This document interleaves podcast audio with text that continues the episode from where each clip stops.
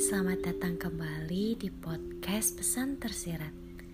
Di episode kali ini, aku ingin mengingatkan bahwa untuk semua perasaan yang kita rasakan adalah nyata, walaupun terkadang tidak bisa diterima dengan logika. Selamat mendengarkan. Setiap manusia yang lahir pasti pernah ceroboh. Aku contohnya memberi kasih hangat dengan seseorang yang hanya virtual tanpa memikirkan jarak, memberi waktu sangat dengan seseorang yang kelak kali bikin kita senyum-senyum sendiri. Padahal raganya tidak ada, senyumnya tidak bisa disaksikan. Namun aku sangat yakin bahwa perasaan ini nyata.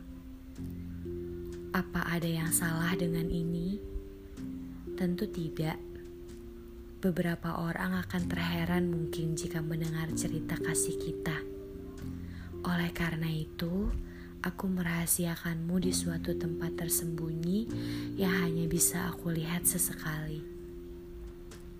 Hei, mungkin kita memang sudah selesai, tapi perasaan aku ke kamu tidak berujung. Aku tidak pernah sesekali saja merasa kecewa mengenal kamu.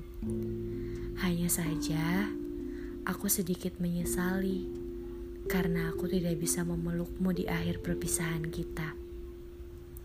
Aku berdoa untuk kebahagiaanmu.